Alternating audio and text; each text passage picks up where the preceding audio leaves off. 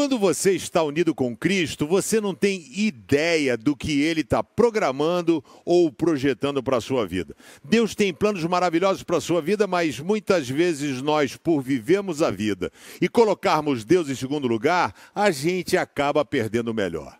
O apóstolo Paulo, sabedor disso, na sua pequenina carta, a menor escrita por ele, a Filemon, ele diz o seguinte: é somente um capítulo, no verso 6.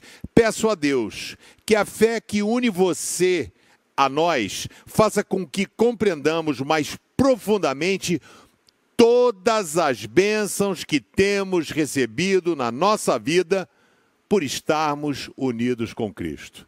Olha aqui para mim.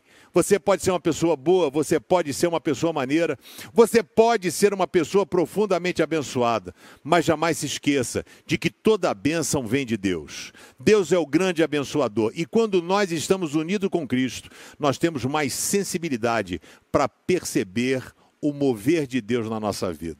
O meu desejo é que Ele abençoe você profundamente. Não perca o melhor de Deus vivendo uma vida meia de lado, colocando Deus um pouquinho longe da sua vida. Coloque Deus no centro da sua vida. Coloque Deus como primeiro lugar. Viva unido com Ele e receba todas as bênçãos espirituais. Que Deus abençoe a sua vida. Se inscreve no canal, ativa o sininho, dá um joinha e compartilhe o vídeo com seus amigos. Muito obrigado.